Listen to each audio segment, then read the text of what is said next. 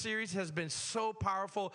Uh, for the first time in four years that our church has been in existence, I, we felt as a, as a team that we needed to go through each core value on a Sunday morning, and we've never done that, surprisingly enough. In four years, we have never shared or preached on our core values, and, and so we had inner healing as one of our first core values. We talked about Mephibosheth, if you remember that, and we talked about the, the core of, of what inner healing really needs and why we need it. Secondly, we talked about community. If you remember, we talked about community uh, and the need for fellowship and with one another. How many believe that that we need that? And, and again, all these things that I'm telling you are not just cool things that we thought about of who, how, how we could preach to you. If you notice, everything that I'm talking about, we practice here at RCC. All right? So it's not, I'm not saying we're perfect, but we practice fellowship, community, so much so that we used to spend hundreds of dollars every single month to get something food free food for the community for our community so that we can make organic relationships with each other because we need that. Last week we talked about the culture of outreach and evangelism. How many were here? Come on amen. And it was amazing because uh, if you look outside in 441 which is like the main strip of 441 it's business business business business church. Come on somebody. Then there's business business. God put us here for a reason. And just in three years uh, three or four years that we've been here, we've already have a system where we are impacting thousands of people literally on a monthly basis, not only with food, but we're taking our evangelism team into apartments that have opened up their hearts to the gospel because of the food, and now we're preaching the gospel. Come on. So, so we're giving them we're giving them uh, physical food and spiritual food all at the same time. All right? Now, now listen. So today, part four, I'm going to be talking about the fourth core value, and this is probably not going to be a shouting message, but it's a necessity in the body of Christ. I believe is a lost art, and it is the value of discipleship all my teachers in the house, you're going to love this because the fivefold ministry, we forget about the pinky, right? It's, it's the, it's the, we have the thumb, right? The, the apostle, the prophet, the one who points, the prophet, the evangelist is the longest one. That's how I remember. It's outreach, right? And then the pastoral, the ring, the family. That's how I remember. The family, the pastoral one, which is uh, uh, to, uh, today, and also, uh, and then the, the pinky, I call it the teacher. Why? Because the teacher is needed in the body of Christ. The office of a preacher helps disciple and grow people. There's a need. Eh, eh, eh, as a matter of fact, this is for free because I wasn't in my notes here. As a matter of fact, one of the last day marks of deception is when people are given into winds of doctrine. And so it's important that we value discipleship because discipleship is a two way street. Everyone say that with me before I start. Say, discipleship is a two way street. We need to seek discipleship. Come on, say it. I need to seek discipleship, but I need to give discipleship. And I'm going to start with a very popular scripture that, hear me out for a second, hear me out, is very popular and it's mostly used for evangelism type scriptures. Help that baby, Lord, in the name of Jesus. it's like, amen, rah. But I want you to look very closely on what the scripture says. Remember, last week when we talked about evangelism, I started off with Acts chapter 1, verse 8, and the role of the Holy Spirit. We only, we, it, you know, it's funny about the body of Christ. We're so conditioned to hearing a message of, about a certain aspect of the kingdom that we only think that that one verse applies to just that one sermon. Come on, say amen. And we realize that the power of God, the Holy Spirit, came on the, the disciples so they could be witnesses, right? Well, today is going to be another popular intro. Now, today we're going to get go through a lot of scripture. So those of you like your Bibles, get your Bibles out. But it's it's not what we usually think of when we think about this. But I want you to think about this scripture. Listen, no talking, no talking. Pay attention. Ready? I want you to think about this scripture in a new light other than only what has been popular for. And that is Mark chapter, sorry, Matthew chapter 28. Let's go before the Lord. Father, in Jesus' name, we thank you for the word. Come on, say the word. And I believe the word is going to speak to us. We're going to speak to me. And we ask you, Lord, we thank you that we hunger for the word of God today. Anoint me and anoint the ears to hear. And let us be a community that values the importance of discipleship. Matthew 28, verse 18 through 20. If you're there, say amen. It's going to be on the screens, and it says this very popular form of scripture here. And Jesus came and spoke to them, saying, All authority has been given to me in heaven and on earth. Go therefore and make disciples of all the nations, baptizing them in the name of the Father and the Son and of the Holy Spirit teaching them to observe all things that I have commanded you. And lo, I am with you always, even to the end of the age. Amen. Now, I want you to look up at me and I want you to notice two key words in this scripture. I want you to notice the word make. Everybody say make. make. And I want you to no- notice the word disciples. Everybody say disciples. Make disciples. It doesn't say make converts. We need to make converts in order to make disciples, but the Great Commission is not only about evangelism. Hello, newsflash. The Great Commission is about a commandment to get these converts and then make them into disciples. That word make is not a quick fix reality, it's a process. It takes time. Come on, it takes time to make something out of something. So when you make, when it's a making a disciple, that means we as believers are mandated by the Holy Spirit, by the Lord Jesus Himself, that the Great Commission is not just about winning souls, it's about winning those souls, and then you and I, watch this, taking personal responsibility those who are mature in the faith, to make disciples. The word disciple there has been used more times in the Bible than the word Christians. Look it up. If you look up a word study, the word Christian only uh, happened in like in Antioch and, and a few other places in the Bible. But everyone who was a follower of Jesus in the Old Testament, sorry, in the New Testament was considered disciples of Christ. And I'm going to break down uh, a couple things today. Three main things I'm going to break down, but it's going to be very uh, impactful in like these three main things. I'm going to share with you key essentials of discipleship, okay? I'm going to share with you this morning the reason statistically, biblically, do you know that the Bible has statistics? I'm going to show you biblical statistics of why we need discipleship in our lives and why we need to also disciple others. And then I'm going to give you the progression of discipleship from a start of like a baby Christian to the end goal of discipleship. Come on, say amen. Because ultimately, the goal of discipleship, watch this, is Christ likeness and a deeper walk with the Lord. The ultimate goal of discipleship is Christ likeness, looking like Jesus, right? And, and, and listen, and is looking for us to, to act like, talk like Jesus in that way and spiritual growth. I have a saying that I used to say a long time ago you can't disciple a demon and you can't cast out the flesh, right? You, you, have to, you have to cast out a demon. Come on, say amen. But you have to crucify your flesh through the working of discipleship in your life. That is so good. You must crucify your flesh through the working of discipleship in your life. I'm going to tell you uh, I'm going to intro it by saying this. Here's, here's, here's what I want to start off. Most churches in America, um, they spend most of their time focusing on the big gathering. They spend all their weeks uh, focusing on the Sunday morning service. I love Sunday morning, but you cannot, eh, the individual cannot get all the needs that they need in their spiritual walk in a big, large group setting because you can't ask questions. You can't, eh, you can't have uh, some personal ministry time. It is important to gather corporately. It's important to gather as a family. But let me tell you something: the the real change happens when you're in your immediate family around the dinner table and you have those conversations, right? When you're in a, in a large gathering, the work of discipleship is very hard. So most churches, they focus on activities, events, and sadly, many in the body of Christ have forgotten the absolute necessity of the work of discipleship. Pause for one second and ask yourself, where would I be without mentorship in my life?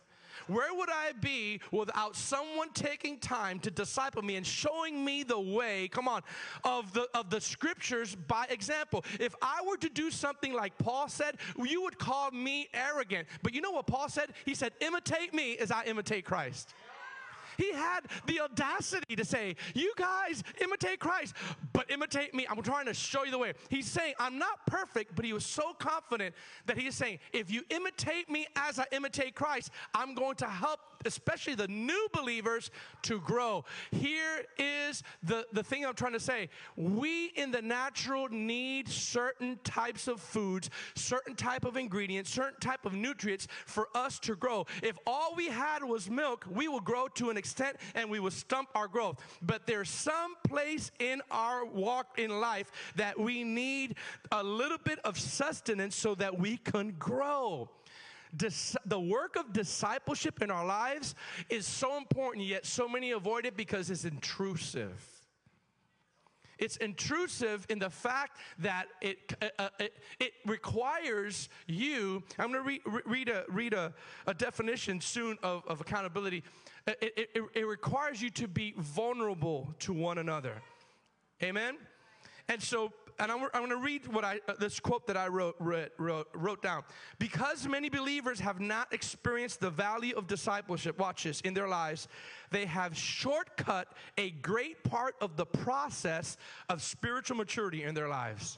Man, that is so good. Because many believers have not experienced the value of discipleship in their lives, they have shortcut a great part of the process of spiritual maturity in their lives. This statement goes with the same statement I said a couple weeks ago about community, which is I don't need anybody, I just have the Lord. Yes, you have the Lord. Yes, the Holy Spirit teaches you all things, but you also need to be able to be a part of a discipleship setting in your life. If that's the case, why would Jesus say, Go make disciples? It takes patience to make disciples because sheep are messy. They're messy. They, they have attitudes. They, they want to serve God, but you, the d- discipleship draws maturity out of them. It's like the evangelist catches the fish and then gives it to the shepherds, and we got to gut them, and we got to clean them, and we got to take all the nasty stuff out. Come on, say amen so that it can be able to cook. You just can't you just can't eat the fish unless you're crazy, right? When you catch it with organs and everything, you have to watch this, have the watch this, are you ready? Sometimes ugly process of cleaning the fish out. There's a lot of people that just want to save and catch the fish, but they don't want to clean the fish. That's why a true shepherd smells like the sheep. Jesus always was around the sheep. He wasn't too high and mighty to say, I am God. I'm not going to get down and dirty with you, Peter. I'm not going to get down and dirty with you, John. I'm not going to get down to who's the greatest. Come here, guys. It's not time. I'll call down fire, Lord. I'll call down fire. No, no, no. Peter, it's not, it's not time to call fire now. The work, listen, Jesus, the greatest man who ever walked on earth, had 12 men that he poured into and they shook the world upside down. Listen, not because they only believed, because they had God Himself discipling them. Guys, you're missing what I'm saying. Jesus picked 12 men, not just to have parties and hang out. That's some of you guys. I'll, I'll have 12 guys. We'll play hoops. I love playing hoops. I'm not that good anymore. But let me tell you, Jesus picked 12 men for one purpose only I'm going to pour my life into them. And they're gonna pour their life into others, and they're gonna keep doing it over and over and over again. And that's why the church exploded. The church exploded because here's what I feel discipleship is. This is not in my notes. Discipleship is the the instrument, if you will, that closes the, the, the hole of the net. So the net catches it, but it's been broken throughout history. That's why people in many churches they come in and as fast as they go in, there's no discipleship process and they leave. But discipleship closes and fixes and glues the net so the fish won't get out. This is good preaching this morning. So, what is discipleship? I want you to look in the screen. What is discipleship? Look at the first. The, look at the first slide. Discipleship is going to be on the screen. The first point is the process. Everybody say the process of building Christ like character in our lives. And it's also the process of helping others develop Christ like character in their lives. I'm gonna say that again. Discipleship is the process of building Christ like character in our lives, and it's also the process of helping others develop Christ-like character in their lives. Let me just say something say something very bold uh, to you guys. If you are only getting discipled or value discipled from a receiving standpoint, that is good. But eventually, discipleship is a two-way street. Eventually, God says, "I need you now to make disciples." Now, watch. I know what you're thinking. Well, I'm not a pastor. Well, I'm not a leader. Well, I, am not uh, good in, in, um, in speaking. Jesus never said that that was a requirement to make disciples. He said, as a believer, we, watch this, extend the kingdom of God into maturity. And I, and I used to love this when I used to talk about maturity because it has to do with discipleship. Although God loves the immature believer, He cannot trust the immature believer with responsibility. Great responsibility is trusted for those who are mature. It says it in Hebrews. It says in Hebrews, it says, you, you will learn, you will discern what is right and wrong because you know what's right and wrong. It's like the Lord told me years ago, He said, when your son, when my son was about seven years old, he may have had a desire to, to drive, but there's no way he was capable because even though, watch this, he had the desire to drive, he could not because he was still very small and the steering wheel was up to here. Could you imagine having a baby drive? You can't even hold his head up. He's like, you know? Like you have to hold his, your head up. You just because you listen. Watch this. Watch this. The church. Are you ready for an ouch moment? The the church has been guilty throughout history of committing spiritual abortion to new converts because they come out of the womb, in a sense, not physical womb, the spiritual womb, out of the world, and they get saved, and we leave them there. It, Imagine, and then, then, and then what we do as Christians is we build up all of our statistical numbers to prove how strong we are as a church, and we say, hey, we led 500 people to the Lord today, but those 500 people, maybe four of them were, were laid at the, at the delivery room spiritually without any nourishment afterwards.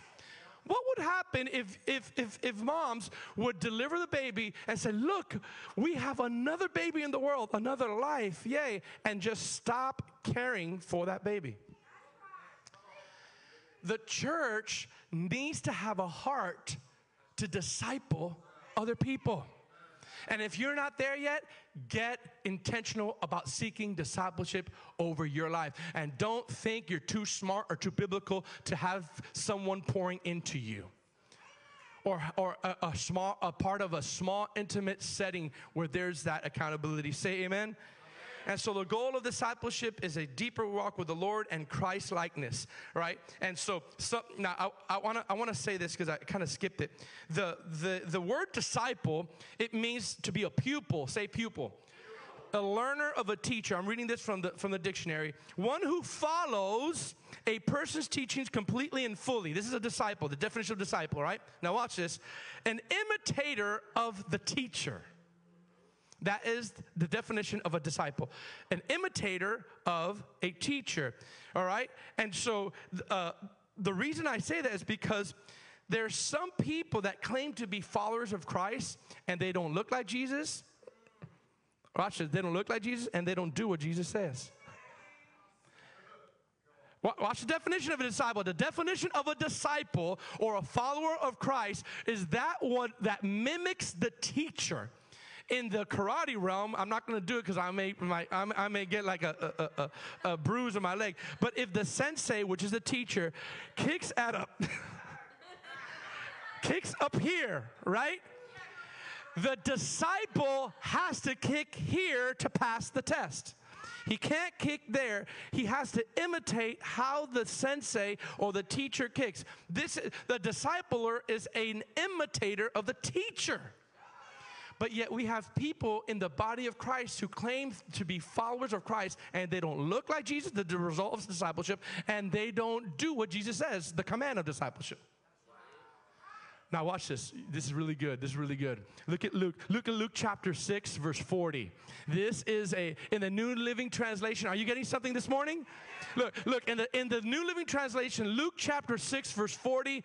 Oh man, I don't think I've ever read this in the NLT like this. I'm like, is this in the Bible how it reads? Look at how this reads in the NLT.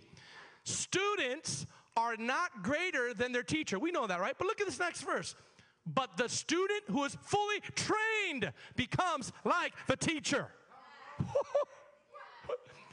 the student that is fully trained, everybody say fully trained. Say fully trained. What do you think he's talking about there?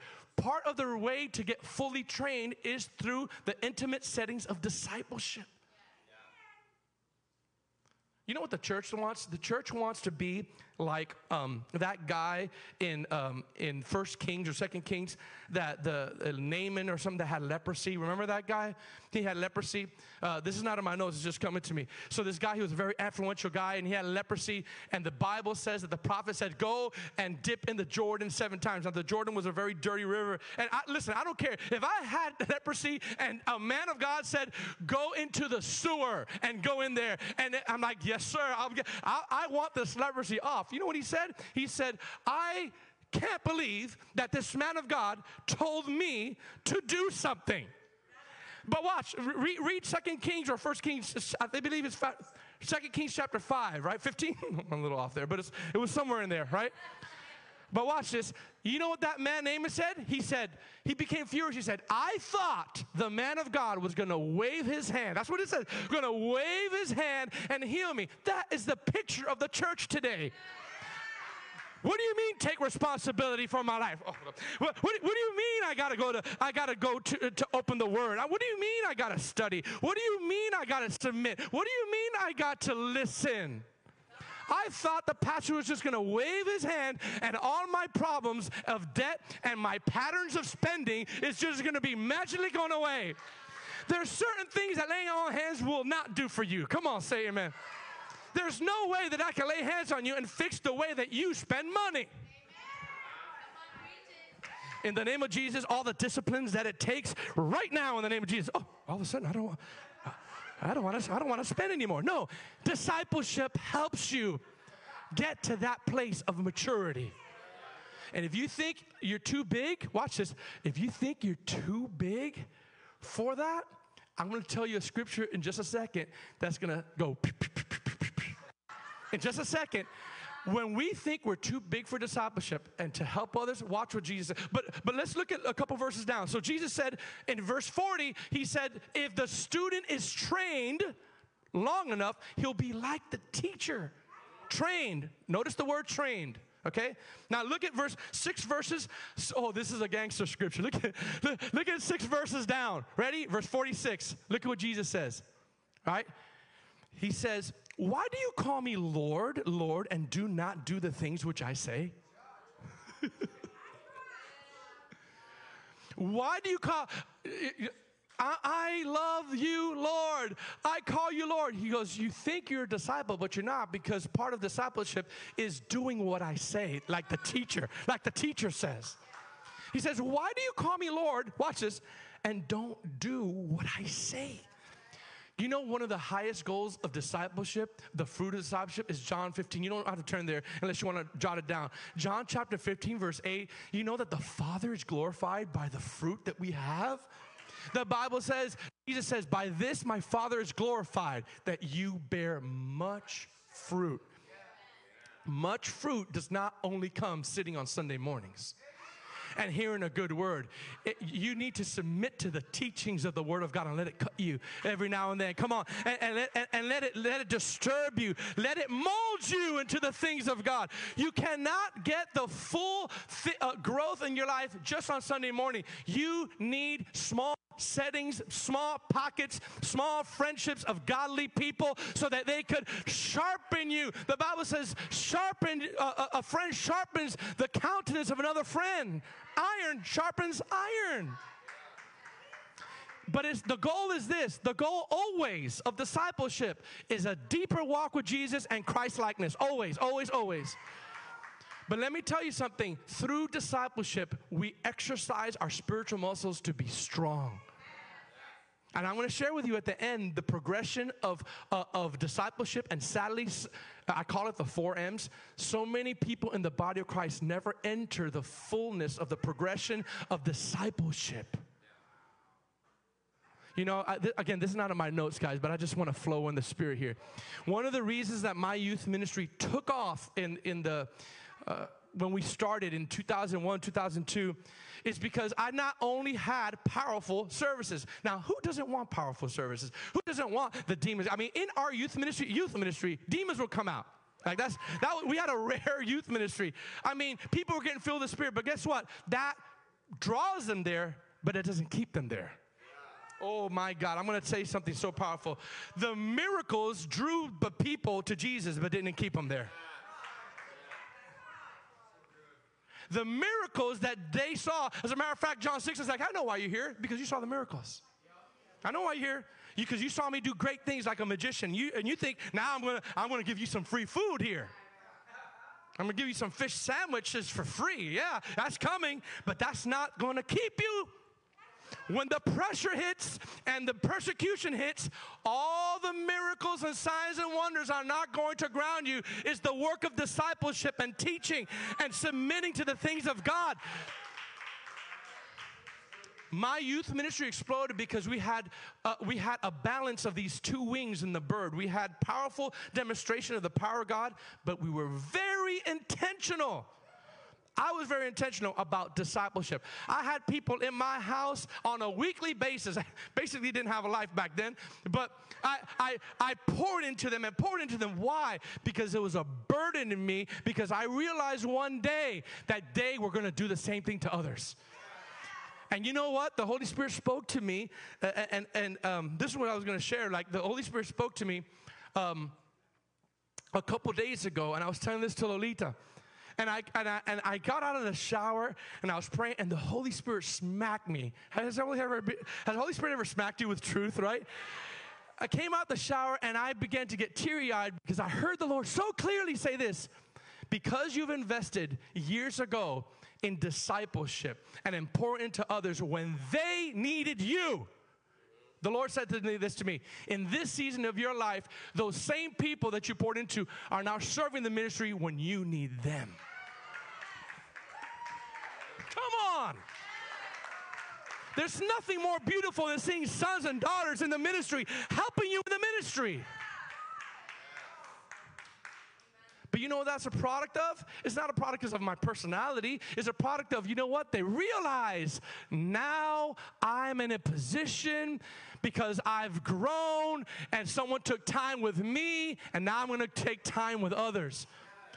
I mean, Chris, he's not here today, but I used to disciple Chris Zayas. As a matter of fact, those who used to be in my youth ministry, stand up, stand, stand up. I'm going to embarrass you for a second. Look, hey, look.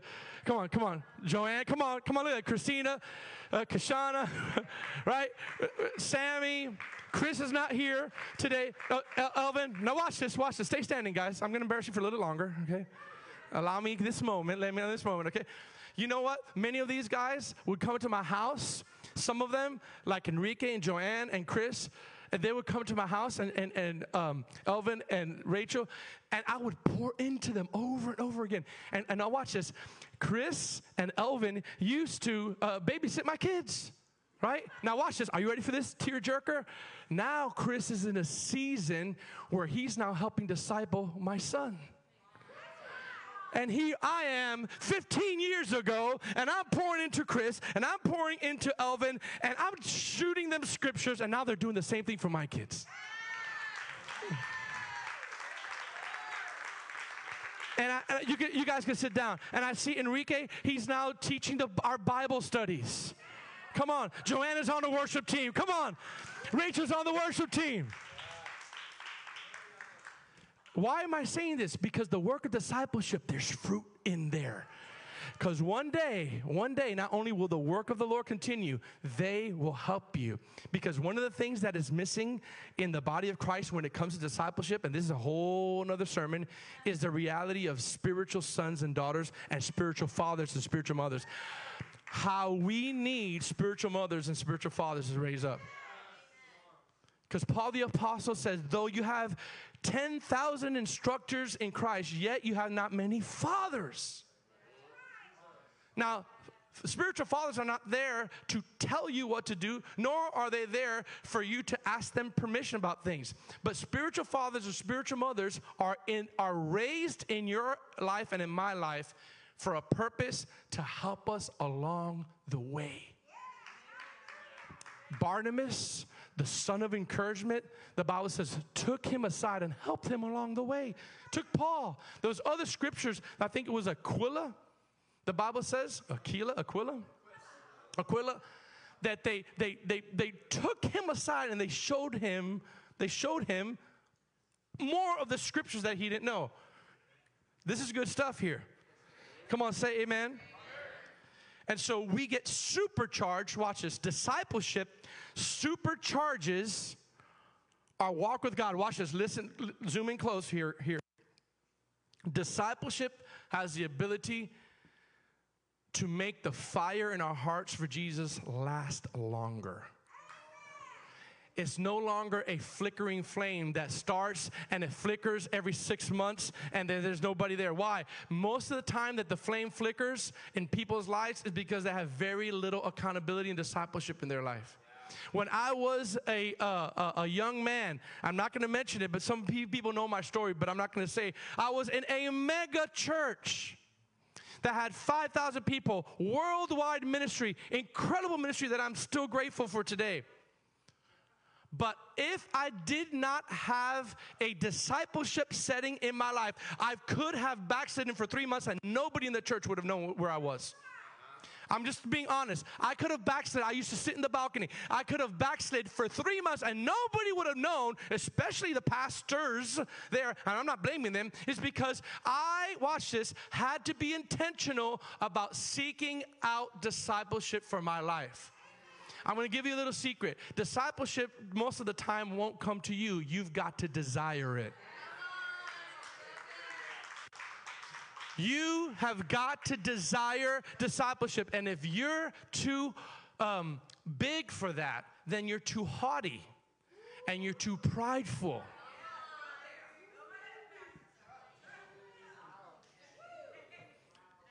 Some of the settings for effective discipleship are small groups, classes, courses, one on one meetings, mentorship. That's why here in RCC, we have the discipleship that we are trying to do through our small groups. If you're a small group in this place, I want you to stand up real quick. If you're a small group leader, look at this. I want you to stand up. Come on, give them a big hand and say, stay standing. Okay? Now watch, stay standing. There's some are not, some are not here, all right? Niali back there, right? Niali's back there, has a couple girls, right? I know that our youth ministry is going to be starting doing doing something that and really soon. We got married couples ministry right here, Pastor Lou. Watch this. We got men's ministry that disciples men, Pastor Keith, right? We have those who disciple women, Rosie, come on. We have the the 55 year old and up young ones, come on, right there. We got a bilingual uh, connect group. We have a fellowship connect group right over there. Watch this, watch this. Somebody the other day, you guys can sit down. Somebody the other day said, said, Pastor George, you have a lot of departments in your church. And they almost said it like, man, that's a lot. But I paused and I thought about it. I said, Absolutely, we have it. I said, you know why? It's not because I just want to throw a whole bunch of leaders out in the church and say, just lead something. So, no, it's because they help me with the work of discipleship. It is impossible that the senior pastor of a church this size could, could disciple everyone. Do you know that Jethro rebuked Moses because he was trying to do everything? Man, I'm preaching good this morning. I could just throw this. I'm gonna throw my thing. Je- Jethro said, "Hey Moses, I know you're the man, and I know you're anointed. I know God spoke to you in the mountain. I can't compare to that. But you are going to burn yourself out." And another translation says, "And your staff out, and your people out." He says, "Here's what you do." And, and Moses, what are you talking about? I am the one that God has chosen to judge all of Israel. Could you imagine judging three million people? Uh, Moses, what am I to do? Uh, you're in the children's ministry. Next.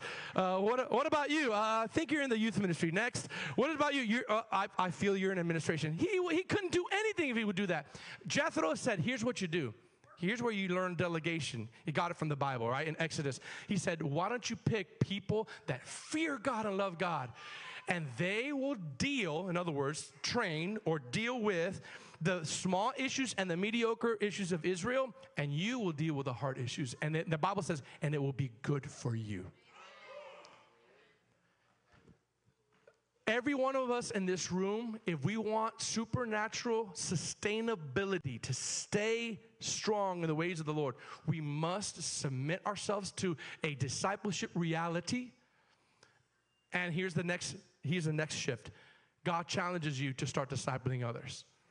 You know why I'm so passionate about discipling others? Because I know where I would be without other people discipling me. I can't tell you what I, where I would be, and I'm going to share so, some statistic in, this, in a couple seconds. Are you getting something this morning? Now look at the benefits of look at the benefits of um, and key essentials of, of discipleship. Here's the first main thing I want to share. There's some key essentials of discipleship, and, and they're going to be on the screen. I'm going to do it real quick because I want to get really to uh, the, the middle of this. Right. The first key essential of discipleship is number one, look at the screen. It helps us discover who we are in Christ and helps us in the ways of God. Discipleship helps us to be able to discover our identity through the Word of God. Again, it's the Word of God that reveals, it's the Word of God that teaches, but we need an instrument to teach the Word of God, especially for those who are young in the Lord. I mean, if, if you were to ask Joanne and Enrique privately, not now because they'll probably get embarrassed, where what the value of the early years in their life of being poured into is, they will not, you cannot put a, a price tag to that. You cannot put a price tag because when you're young and you're new in the Lord, you don't know a lot of things. And so you need people to help you to disciple. That's why Jesus commanded that is a great commission is discipleship. That, you want to be you want you want to do the great commission? Don't just be an evangelist. Be an evangelist and one who disciples. That is the great commission. And I got news for you. Just like last week, it's not a specific calling for specific people, it's a command for everyone. So through through discipleship, the teaching helps believer discover who they are in Christ. Discipleship helps to restore people back to a deeper walk with the Lord, especially new believers. Now, now watch this. The Bible trusts, sorry, the Lord trusts people who've been walking with the Lord for a little bit and it's developed some maturity. Now God says it's no longer feed me, feed me, feed me. It's now give while you're getting received. Give, right? That's why he said it's better, it's better to give than receive. In Galatians, it talks about the role of people um, that are starting to be mature, the role that they play in people's lives. The role of people, you know why you're getting mature? Not just so you can be ready for the Lord's return. You're getting mature because God wants to trust you with other people trust you with other other other uh, babes in the Lord that are still struggling. Yeah. Look at Galatians. Look at this scripture, Galatians. Galatians chapter 6, verse 1 through 3 in the NLT. If you're there, say amen. Dear brothers and sisters, if any, if another believer is overcome by some sin, you who are godly should gently and humbly, hum, humbly, humbly help that. Wait, everybody say help. Help that person back onto the right path. Hello? and be careful not to fall in the same temptation yourself. Here's, gonna, here's the, the gangster scripture uh, that I, was going to show you earlier. Share each other's burdens, and this way obey the law of Christ. Are you ready for this? Those who think that you don't need discipleship and you don't need to disciple others, if you think you are too important to help someone, you are only fooling yourself. You are not that important.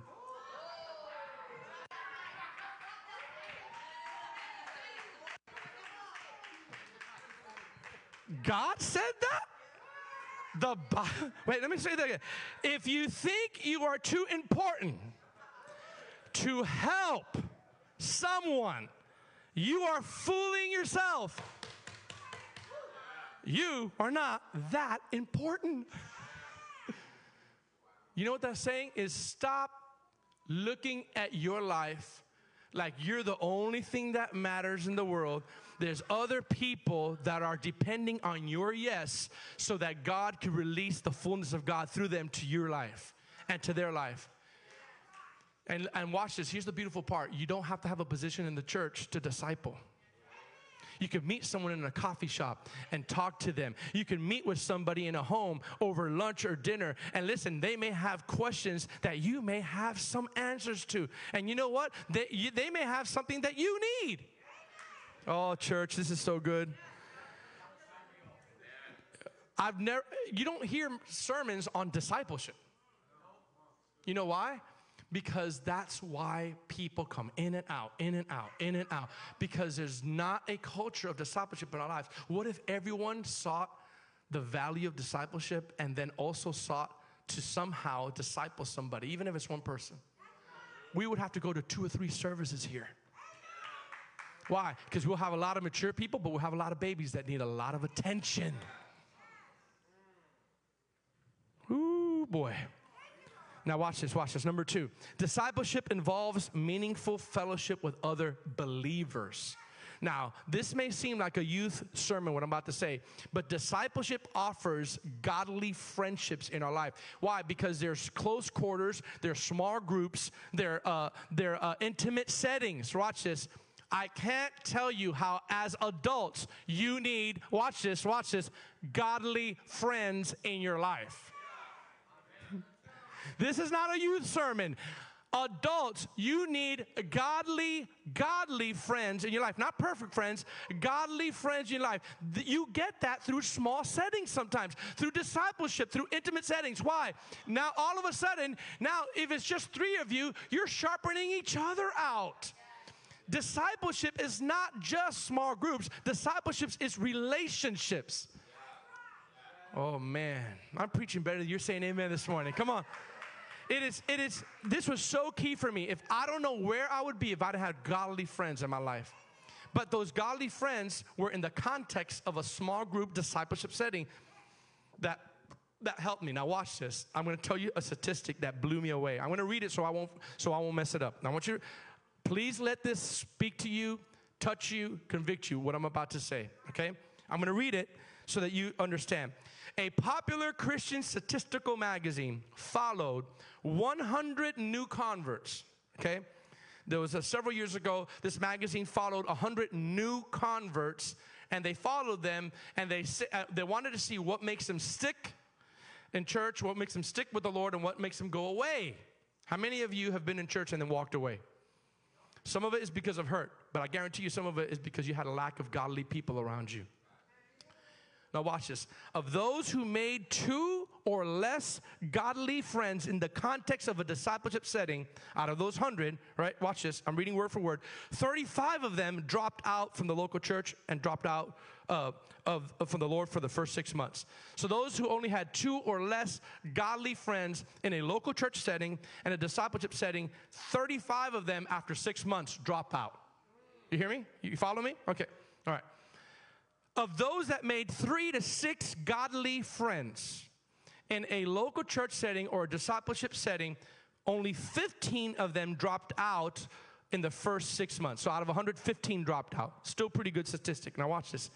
Of those that made seven or more godly friends in the context of discipleship setting or local church, zero of them dropped out of the church. Now, I'm not saying that there's a magic number that is seven. What I'm saying is it doesn't take much. You get five to six to seven intentional people that are godly in your life and you seek them out as friends is to help you stay along the path. Why? Because you can't trust yourself sometimes because yourself wants to do things that sometimes other people will say, No, I'm not going to, you're not going to do that. No, I want to stop going to church because the pastor don't love me. I'm going to stop going to church. No, you're not. We're going to have lunch together and you're going to get rid of that offense. And whatever that root is, we're going to take care of it together today.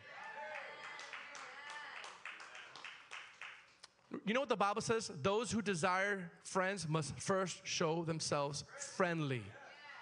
Don't, please, don't, don't, don't say, I don't have anybody because no one ever approaches me. Well, guess what? Shift gears.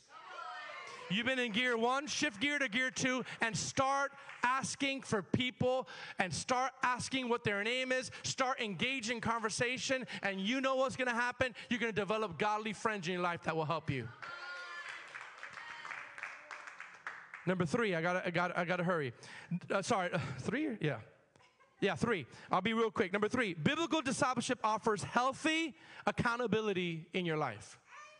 Real quick, the definition of accountability is the reality of explaining your actions or decisions to someone else. I'm gonna say that again. The reality of explaining your actions or decisions to someone else, not asking them permission. What you're doing is you're voluntarily giving pieces of information of your life to someone else that you trust to help you along the way. We sang Lean on Me by mistake two weeks ago, right? And let me, t- let me tell you something. That was a mistake, but it's a reality. We need discipleship. So not only community brings that, discipleship brings that reality as well too. Say amen. All right? Uh, number four, discipleship offers watch this, this is key. Discipleship offers personal ministry and encouragement. I want you to hear this very, very carefully. You cannot get personal ministry all the way in a Sunday morning setting. Because in a Sunday morning setting, if you don't understand something, you can't raise your hand and ask questions. I'll be like, not now, sister. You know? Not now, my friend. After service, get with one of my leaders. But in a discipleship setting, you talk about scripture and you can say, I don't understand that. And some people will help you to understand that. Or you say, I have a severe family problem. I need prayer right now. Discipleship in a small setting, intimate setting, watch this, provides encouragement and personal ministry. That's why I encourage when I when I had the vision for Bible study, when I had the vision uh, for um, for discipleship, I always told my leaders, make sure you have personal ministry time. It's very high for me that it's not just teaching; it is personal ministry time. Why? Because people need that. Guess what? You get a little bit on Sunday, you get a little bit in the discipleship, and before you know it, you're growing leaps and bounds in the things of God. Come on, say amen. All right. Now, now you, you, you at RCC we provide these things through our group, uh, our connect groups. The fifth thing is now watch this. This is awesome. Discipleship offers effective training for life and for eventual leadership in ministry. I'm going to say something that's really powerful. You look at everyone that's in key leadership position, positions in this church and in healthy churches. And I guarantee you, if you talk to them privately, they will say, I was a product of discipleship at one point in my life. At one point in my life, I was a product of discipleship. All right?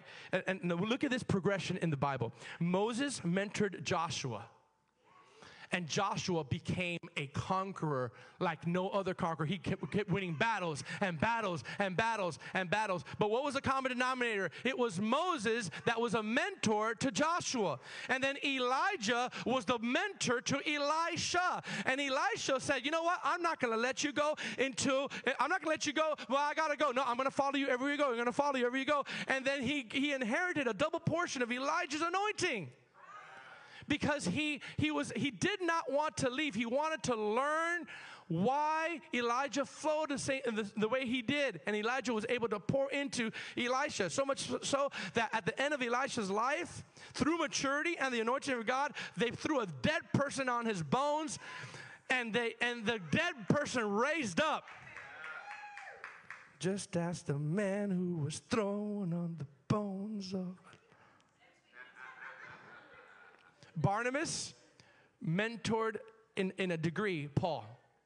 Barnabas, to a degree, was able to, to disciple and show Paul the ways of the Lord. And all Paul did was, I mean, not much. Just write two thirds of the New Testament under the, under the inspiration of the Holy Spirit. I mean, not that much. You know. Paul, even though he knew the scriptures because he was a Pharisee, the Bible says he was a Pharisee of Pharisees. He still was thwarted in his theology, so he had to be discipled to learn the right way. And then it didn't stop there. Paul was a product of discipleship, so guess who he discipled? A spiritual son named Timothy. He turned out pretty good. And he was the chief guy who he trusted in all of Paul's missionary works. He said, I, I, he actually says in, in Galatians, he goes, There's no other person like Timothy. There's no other one like him. He goes, I trust him with everything. Go ahead and, and make sure that you're under his leadership because I vouch for him. Why? Because Paul was trained, Paul was a disciple, then he went around and discipled Timothy. And Timothy became an incredible overseer of a local church. Right? And of course, I said this before, but our great example, our great Lord, who did not have to do it, by the way, he could have said, I'm Lord, you follow me. I'm not going to spend time with you. I'll be at a distance. You guys over there, just worship me the whole time. He says, I'm going to break bread with you. I'm going to teach you. I'm going to teach you how to walk. I'm going to teach you what the Father looks like. It was discipleship for two and a half, whatever, so years. Some people, some theologians have, have the numbers two to three, whatever years. He poured his life into 12 rough, rugged men that start, watch this. Here's the product of discipleship. Started off cursing as a sailor. Started off uh, uh, uh, denying him three times and ended up saying, I'm willing to hang upside down for the cause of Christ. See, we, we, I love what Enrique spoke on a couple months ago. We focus on his denial, but we don't focus on the work the, of maturity that God did throughout the years through Peter. Come on!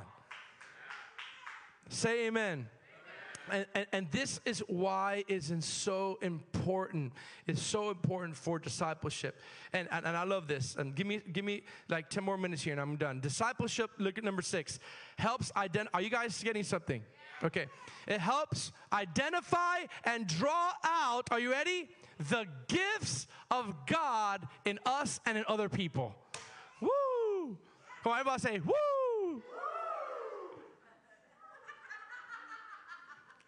Discipleship identifies, everybody say draws out. Say draws out. Look at what I saw the other day when I was reading the scriptures. Proverbs chapter 20, verse 5. Look at verse in the NLT. Proverbs 20, verse 5. Look at this, guys. Are you ready for this? It's, I, I feel this from the Lord. Some of you, some of you, look at me, look at me. Don't, don't read this yet. I, I feel a, a pause in a second. Some of you have become so spiritually fat because you have receiving and receiving and receiving and you're not giving.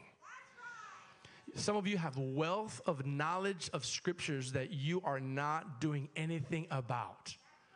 But God wants to use you in the form of discipleship, watch this, to draw out things of people that will cause them to walk in their destiny. Look at, look at Proverbs. Ready? Watch this. Though good advice lies deep within the heart, watch this, a person with understanding will draw it out. Good advice lies deep in them. Good things lies, lies deep in the heart of people, but somewhat of maturity and understanding is used to help draw that out of them. Do you know that it was people that discipled me that first made me realize that I have a calling and that God, because they affirmed me. It was, it was people that looked at me and said, I want you to be my youth pastor when I was just like two years old. And I was so flattered, like, really, me? You want me to be your youth pastor? And I wasn't even ready. But there's people that started taking me under their wing. And you know what? You have to smooth the rough edges out. You have to smooth those rough edges out. And it, it, you draw the gift out of people, okay? Now, now why? Now, that's number one. This, this is, I, I give you the essentials of discipleship. discipleship. But statistically, I'm going to show you something. Statistically, biblically, one out of four people that hear the word stick with the Lord. So do the math. What's one out of four percentage wise? Anybody can tell me? 25. So watch this. According to biblical statistics, I'm going to tell you right now, 25% of all of the people that hear the word actually stick with the Lord. That's why it's so important the work of discipleship in our communities and in our life because it helps us to get to that place again. Look at Mark chapter 4. Oh, this is good stuff. I think I'm preaching myself happy here. I don't know if you're getting convicted or happy because you just look at me like, okay. Mark chapter 4, verse 13. Again, I have a lot of scriptures, but I'm, I'm, I'm trying to hurry. Mark chapter 4, verse 13. Look at what it says here. Now, I want you to see the first real example of biblical statistics here. All right? This is sad. I want you to see how in each part of this parable, you're going to hear the same thing. They all heard the word. So it's, it's, not, God is not unfair to say, well, you know, you didn't hear the word, so you're not going to bear fruit. Everyone heard the word, yet, watch this, everyone that heard the word didn't produce fruit. Ooh, wait, that, what does that say? That means you're hearing the word right now, and some of you are going to be falling into these categories. You're hearing the word. You know what I, I, am right now? I'm the seed thrower. I'm sowing seeds of the word of God, but there's four different grounds in this church right now. There's four different types of people that are sitting in the pews today that have spiritual grounds, and only one of them, one of you, will land on good ground. But can I be honest with you? That's not up to God. It's up to you what ground you are. It's up to you if you are good ground or you're the wayside ground or you're the thorny ground or you're the stony ground. Look at what Jesus said. Okay, all right. And he said to them, Do you not understand this parable? How then will you understand all parables? The sower sows the word. That's PG right now. And these are the ones by the wayside. Everybody say wayside. Where the word is sown. When they hear, everybody say hear. Okay, so the wayside person heard, all right? When they hear, Satan comes immediately and takes away the word that was sown in their hearts. Look at this. Second type of person. These likewise are the ones sown among stony ground. Say stony ground. Yeah, stony ground, not stony people, okay? Stony ground, who when they when they hear the word of God, everybody say hear the word of God. See that? Immediately they receive it with gladness. Oh, that's some of us in here. Amen, Pastor. That's right, preach it. That's good. Oh, that's awesome. Oh, right? They receive it with gladness and they have no root in themselves. In other words, they, the, the word doesn't go deep in them because they got rocks in their soil. They got issues that uh, does not allow the roots to go deep. Watch this. Look at this. Look at this. Watch this. And they endure for what? For what? a time. Afterward, when tribulation or persecution uh, arises for the word's sake, immediately they what? That's stony ground people. Look at number three. Now, these are the ones who sown among thorns. They are the ones who what? Say, say what? Hear the word, and the cares of this world, the deceitfulness of riches, and the desires for other things entering and choke the word, and it becomes unfruitful. That's three people that heard the word. Oh for three. Oh for 3. They heard the word. One of them landed on wayside ground. What's wayside ground? They hear the word, and immediately after church, they have an argument. They forget the whole sermon. What did Pastor talk about? I don't know. What, I didn't even know what he talked about. But you, you were just there five minutes ago. Those are wayside people. And unfortunately, we got some wayside people in the church this morning. You hear the word, but immediately it's going to come out. Then you have the second type of people right? The second type of people are the, the stony ground people, where they actually receive it with joy for a, for a little bit, but then they have no root. They have no, what, what is root? Discipleship. They have no foundation. So when tribulation comes, it's like, I am out of here. Then that, th- those are some people here. Then there's the third type of people. The third ground is the thorns in the ground people, which now these people go a little bit further. They're like, hey, I love the word. I hear the word. But, but, but about six months, maybe seven months, eight months, a year down the road, worldly things start attracting them again. The Bible says, and worldly things choke the what? Word. Satan is always after the word sown in your heart. Always. Satan is always about, okay, that word is in your heart. How can I take that word out? If I can't get them back to to to uh, to the, the stones in their in their heart, maybe I could just pursue them with worldly pleasures. That's why young people, unfortunately, we see a lot of them. They start off real good, but then worldliness saps the, the life of God right out of them. The clubs, the drugs, the sex. I can say that at church. Now, watch this. Oh for 3 so far. Oh for 3. Look at the last ground. But these are the ones sown on good ground. What, what makes you a good ground person? Those who hear the word, oh, watch this, accept it, no matter how hard it is. That means, what do you mean I, I got to forgive my, that person that hurt me? Accept it. What do you mean I can't live in bitterness? Accept it. What do you mean I have to live holy? Accept that part of the word. The Bible says when you accept it, watch this, you, you surrender, even though you're kicking and screaming the whole time, you're surrendering to it. Watch this. Those bear fruit some 30, 60, and some 100. I need the, I need the worship team to come up here, please. Look at this. One out of four people that heard the word stuck with the Lord. That is 25% of all the people who watch us heard the word of God, not the word of a newspaper, not the word of CNN or Fox News. The word of God, and only 25. Why? Why? Because there were things, now listen to me, this is where I'm going to wrap it all up. In their soil of their heart that teaching and discipleship had to be a part of in order to remain and stick. It's the teaching and it's discipleship. Every one of you, you need to be sure that you are, well, I'm going to get in trouble when I say this. We got people in the body of Christ that are in positions of authority and they're not a part of any local community.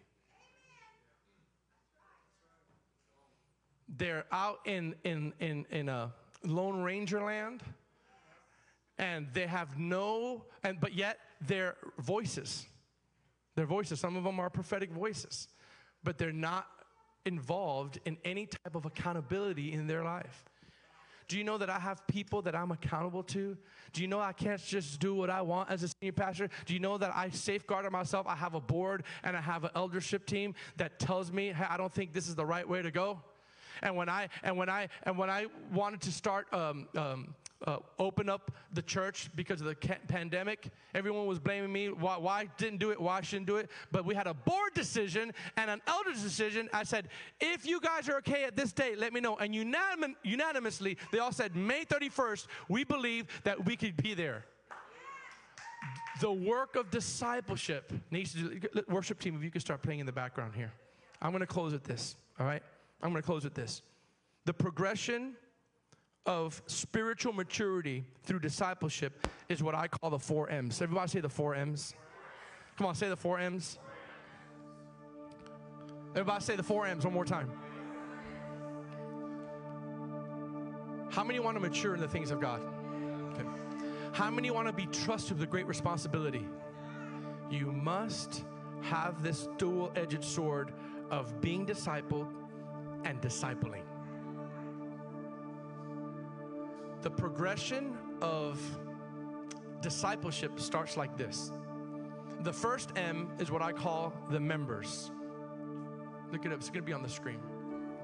So, what are the, what are members? Sorry, sorry, not, not members. Multitude. I just gave you the second one. It's okay, just pretend like you didn't hear that one.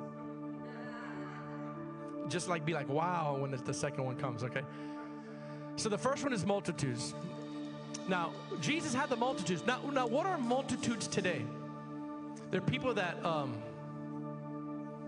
are just hanging out. They never are committed. They come out, they come probably once a year, twice a year, right? They're considered members. That's the, the elementary part of discipleship. Unfortunately, in a lot of churches today, we got a lot of members, but we don't got a lot of kingdom people. We just got members. They show up every now and then. They don't get involved that much, but they're members of a church, right? That's the first entry level of discipleship. The second level is members. Now, what are members? Members sometimes, hey, they tithe every now and then. Members, right? Second M, they tithe. They'll come on Easter and on Christmas, but they tithe, but you don't see them getting involved a lot. They just kind of, now again, you know, I'm gonna have to say this. Some of you, you may be like convicted right now. That's good. Someone told me in, in uh, the lunch the other day when we went to the, the couples fellowship, they said, PG, you apologize too much when you're cutting people with, with the word. I go, I know, I just, I, did, I, said, I don't mean to. I just, uh, I just don't want them to think I'm, I'm coming down on you. But I want to say this if you're being convicted, good. Not because I don't care, it's because I do care. Do you know that the Bible says those who he loves, he chastises? The sign that God loves you is every now and then he gives you a pow pow because he loves you. I used to say, I used to say, like Spanish people, you know this, like, uh, uh, hijo, this is gonna hurt me more than you. No, it's not. It's gonna hurt me more than you. But here's what I found out: is that the pow pows is because they really love you. I had one. Oh, I feel the Holy Spirit. I remember years ago in my youth ministry, I, I heard someone say, crossing their arms, I, wish my mom would do that. I wish my mom would correct. I wish I had a curfew. And I'm thinking, most teenagers be like, oh, I love to live your life or have no curfew. My mom, why? Because deep down inside, that young lady wanted someone to care for her. Hey, I'm gonna, I'm gonna, I'm gonna stay out till three in the morning, mom. Whatever.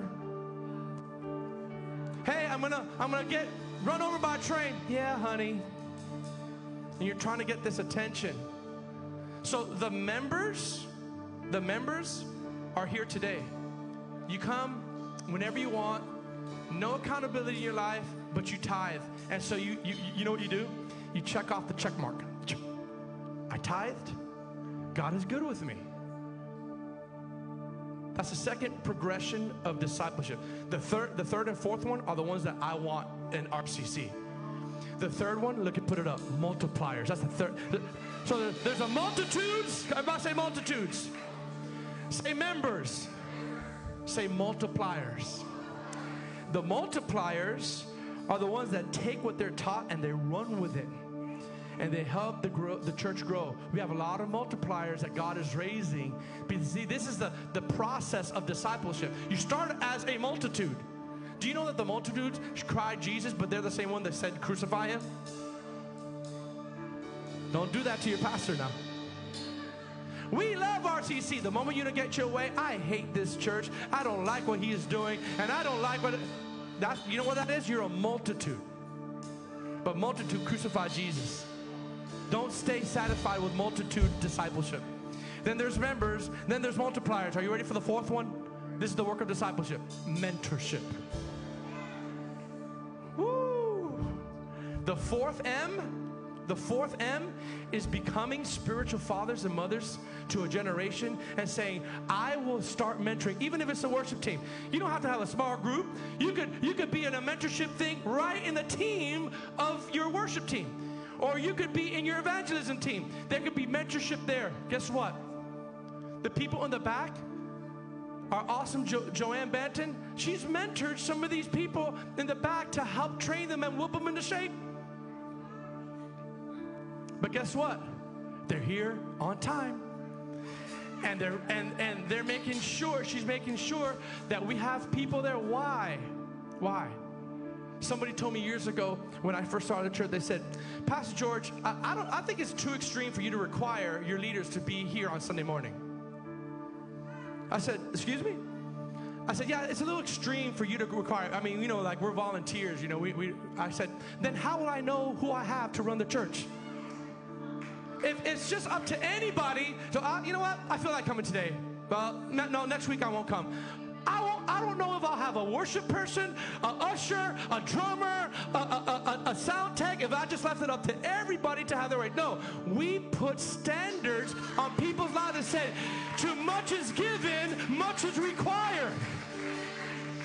That's the work of discipleship, that you take ownership of your life, watch this, and you take ownership of your church. That's what it's all about. God is calling you to the Great Commission again. He's calling you to be discipled or be a part of a discipleship setting, right? Not so that you could just be wowed, so that you could be part of community. But part two is what many of you are not doing is he wants you to start looking at opportunities to disciple others on the way of the Lord. Can I hear an amen? So let's stand up right now before we, we go. Come on. I want to ask the worship team to just sing however you feel led. And I feel like this is a, a message that doesn't require an altar call.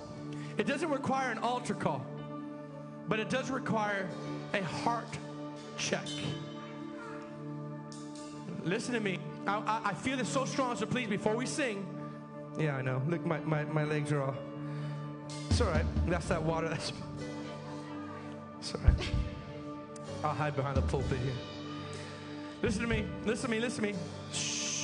Look at me. This is important. I'm gonna, I'm gonna wrap it up in 30 seconds. I feel from my in my spirit. I feel from the Lord. Please hear me. This is from the Lord.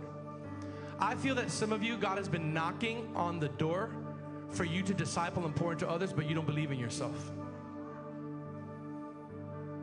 There's some of you that know what I'm talking about because I've actually come to you and, and you don't believe in yourself. Every time I say, hey, God has something for you, you look at me like,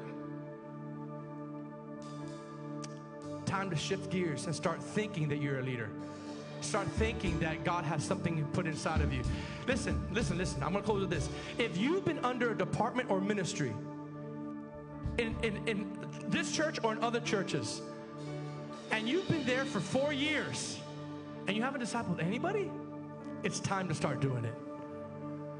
Grab somebody that you're in relationship with. Now, you don't have to start a connect group, rebellion, you know. No, just start meeting with people. Start talking with people. Start activating the work of discipleship, not just converts. Can I hear an amen? How many feel that this is something the Lord is requiring us to do? Come on. How many God is speaking to you? So I'm going to announce boldly stop being a lone ranger. I'm talking to some of you. I'm talking to some of you. I love you enough. Some of you I know, and I know very well, and you are lone rangers. The Lord wants to end the lone ranger mentality. He wants you to be a part of community. But then some of you, you have something to offer our congregation. Get with somebody and have organic times of talk and dialogue so you could watch this. Make disciples. Say this with me. My call is to make disciples. I'm going to say that boldly. My call is to make disciples of all nations. He did not say this to people that have a discipleship gift. He said that all authority. Think about this. You know, in a movie, the last thing that someone says before they die is real important in the movie. The last thing that Jesus said before they saw him resurrect all authority is given to me.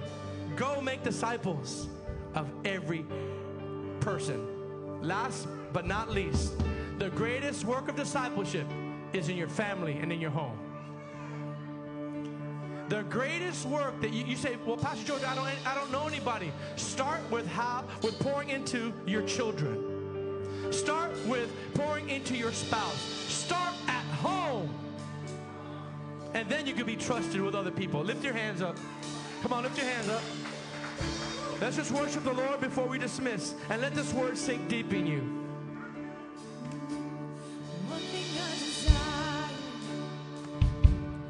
Only this I see.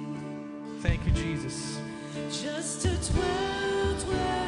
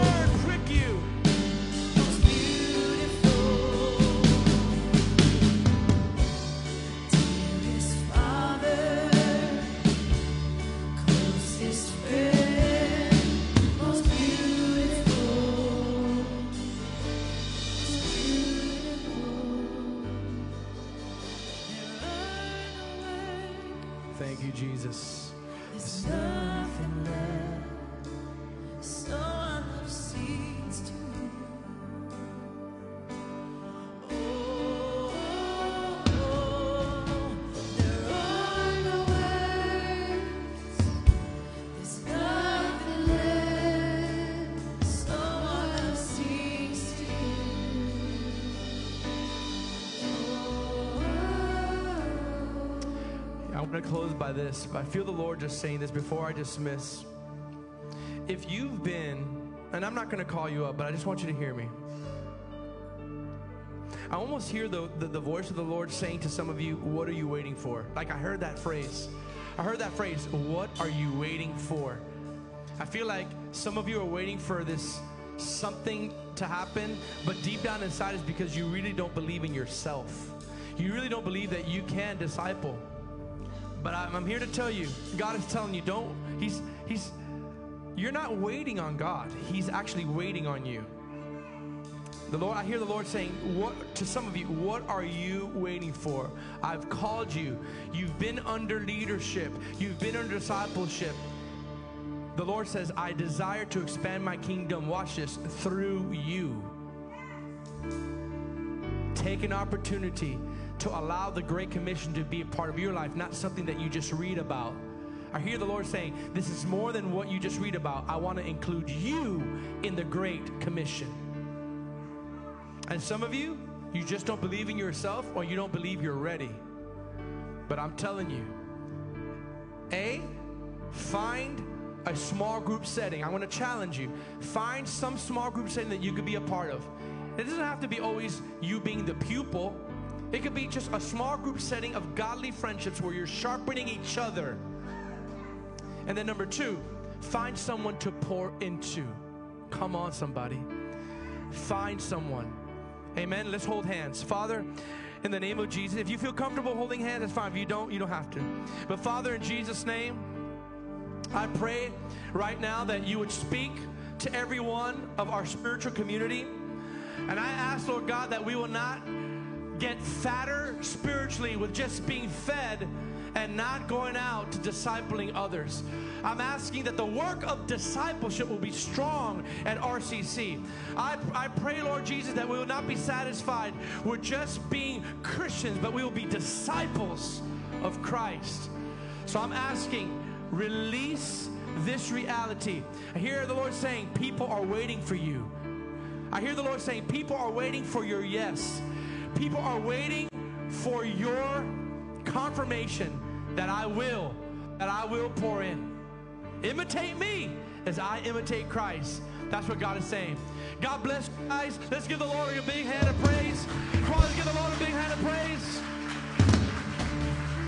I want you to take I want you to take the, the work of discipleship seriously. Listen, before you go, make sure if you're in the guest service team, see Steve in the back, right? I want you to greet about five people before you leave. God bless you. We'll see you next week.